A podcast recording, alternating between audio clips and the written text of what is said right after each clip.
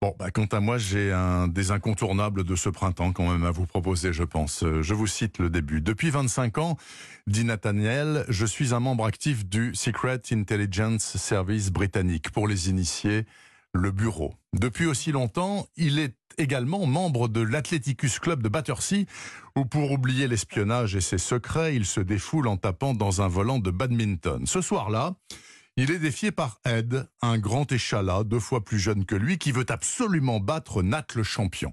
C'est parti pour une longue série de rencontres, certes sportives, mais pas que.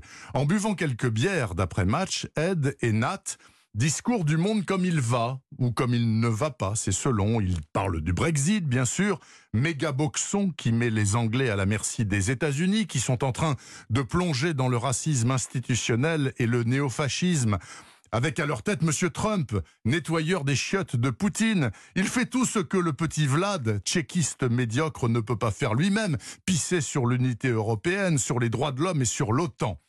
Au fil des semaines, Ed et Nat deviennent copains, presque amis, jusqu'au jour où le second découvre une autre facette du premier, totalement insoupçonnable, et c'est ainsi que l'espion professionnel se retrouve en situation très inconfortable avec obligation de rendre des comptes tout de suite et au plus haut niveau de sa hiérarchie. Une fois de plus, je sors complètement bluffé d'un roman de John Le Carré, dont plus personne désormais ne pourra ignorer le jugement sur le Brexit, sur Trump et sur Poutine. Sa dernière livraison, qui s'appelle Retour de service, est un bijou d'intelligence, d'astuce et de désenchantement, en plus d'être un régal de lecture, superbement traduit comme d'habitude par Isabelle Perrin. L'indispensable Retour de service de John Le Carré vient de paraître aux éditions du Seuil et je ne saurais trop vous le conseiller.